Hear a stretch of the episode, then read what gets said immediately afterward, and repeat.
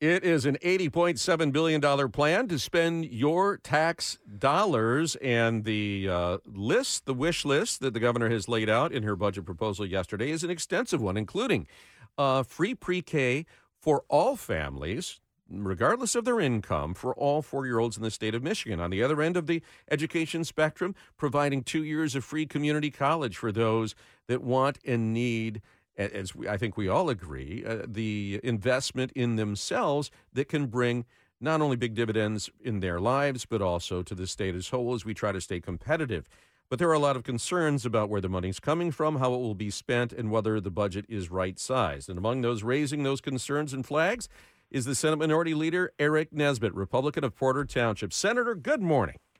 Hey, good morning. Thanks for having me on. When we saw you at the State of the State and, and we both looked at this very ambitious agenda that Governor Whitmer was laying out, we all asked the same question was how on earth is she going to pay for it uh, when it comes for the pre-K through 14 uh, agenda that she has. She's going to be withholding some money that she would normally put into the teacher's pension fund and say, look, we these are savings that we've been able to accrue because of effective management. We're going to use those savings to invest in K through 12. Is that an acceptable form of spending? And is it certainly better than the alternative that you and I feared, which was a tax increase? Well, one, the governor's not being honest or truthful with us on Michigan's long term debt. Debt, long term debt has increased by over $1.2 billion over her term in office. Bonded debt has increased, a lot of that because of her maxing out the credit card to fix some of these roads. And so what we've seen is that debt has not gone down under this governor. Uh, governor Snyder, who is a CPA and with the Republican legislature, I think worked very effectively to pay down a lot of the long-term liability, a lot, you know, getting the Michigan's fiscal house in order.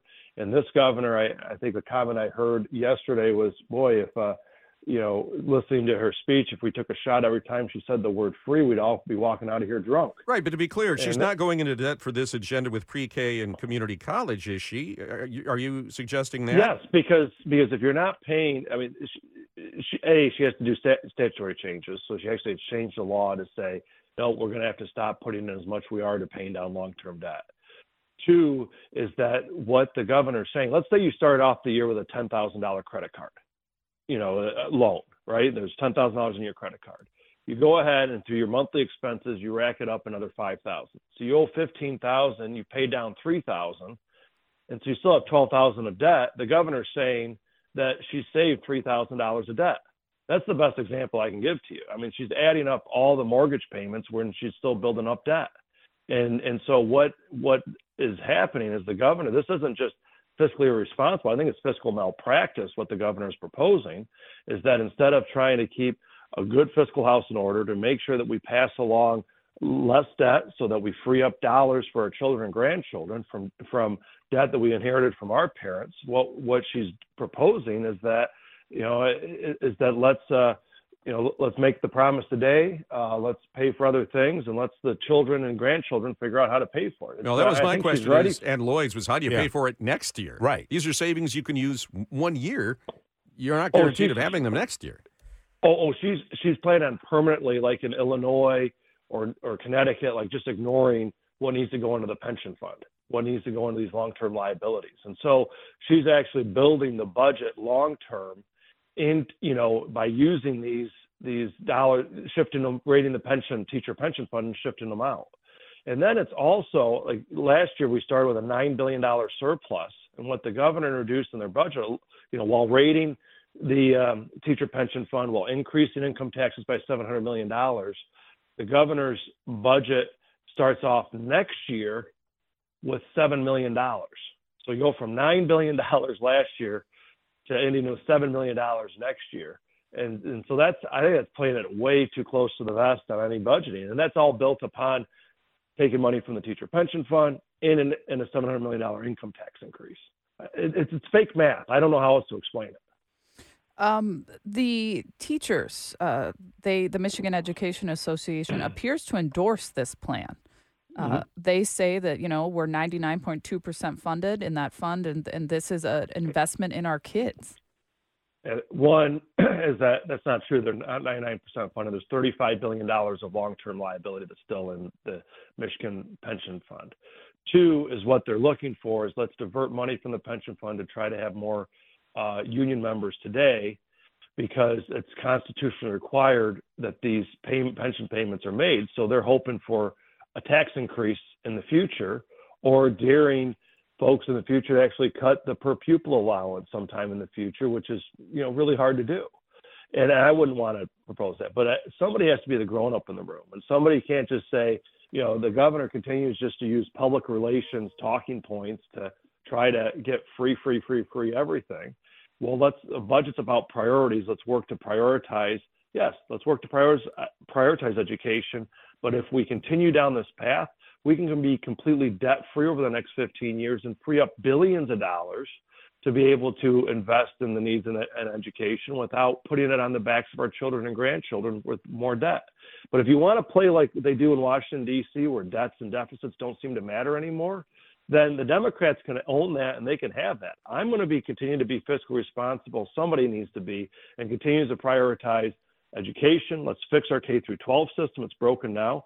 Pre-K is open for those that are are you know a family of four making under 70,000 a year. Uh, we've expanded pre-K over the last 10 years um, to, you know, to that. What the governor is proposing is that there's no means testing for it, and that it's opened up for millionaires and billionaires. And same with community colleges. The last three years, we worked in a bipartisan way to open it up uh, for folks to access community college for those that don't need it, making sure that those last dollars are available for working class families to be able to access community college. And what the governor is saying is that there should be no means testing. It should be, you know, whether you're making a million dollars a year um, or five hundred thousand a year, you should still get you know free community college. I, I think a little means testing is a bad thing to make sure that folks are, you know, are working and that we can afford a structurally sound budget in the future. Senator, uh, with the Democrats in control of the Senate and expected to retake the majority in the House after the special elections this spring, I, I would take it that the governor will probably get a, a lot of what she wants, but my question is will the Democrats get enough Republicans to come on board to approve immediate effect of this, even if you guys don't approve the budget? Well, at the end of the day, I'm going to continue to work to make sure we have a balanced, sustainable budget that prioritizes infrastructure, education, public safety.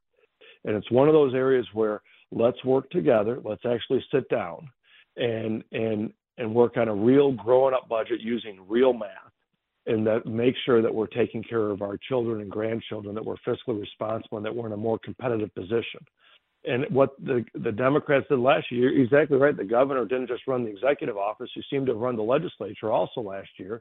Is they made costs higher for businesses and small businesses across the state. Right to work's being repealed next next week. They passed their green new energy deal that did did nothing to improve our distribution network, where we see outages all over our state and and yet they're going to make the generating capacity with wind and solar less um, you know less reliable and more expensive. And so, the, and then on education, last year what we saw in, in education last year was try to limit choice as much as possible for for parents. And then secondly, take away any of the accountability measures that we had. And you look at, you know, such as you know, making sure the kids are able to read by the third grade, making sure that you know some teach you know teachers are, are judged on how you know partially judged in mm-hmm. student growth, and and and so they've repealed a lot of those measures uh, on accountability. How you know, and yet they just want to expand uh, the the education system without trying to fix the fundamental issues. And the governor last year appointed about 80 members from around the state that she picked all herself and they came out with a report they called the Population Commission and Growing Michigan Together Commission report in December. And it was pretty damning report five years into this governor's administration on how weak we are in education and infrastructure and economic development. And this is something where the governor is more interested in raising her national profile, unfortunately, you know, seeing if Biden actually runs for reelection or if she's, you know, can be somewhere on the presidential ticket this fall rather than taking care of the serious problems that we have in Michigan. Right. That means fixing our roads and bridges, improving education, and backing the blue. Senator uh, Nesbitt, it is round one of what we know will be a very passionate debate over uh, spending priorities in the state. We, we appreciate your time.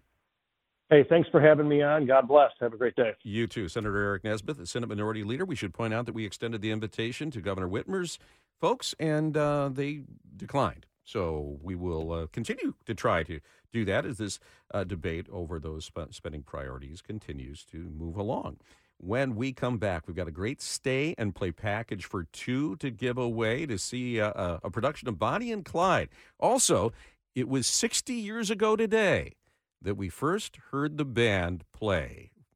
We'll talk about a big anniversary next on JR Morning.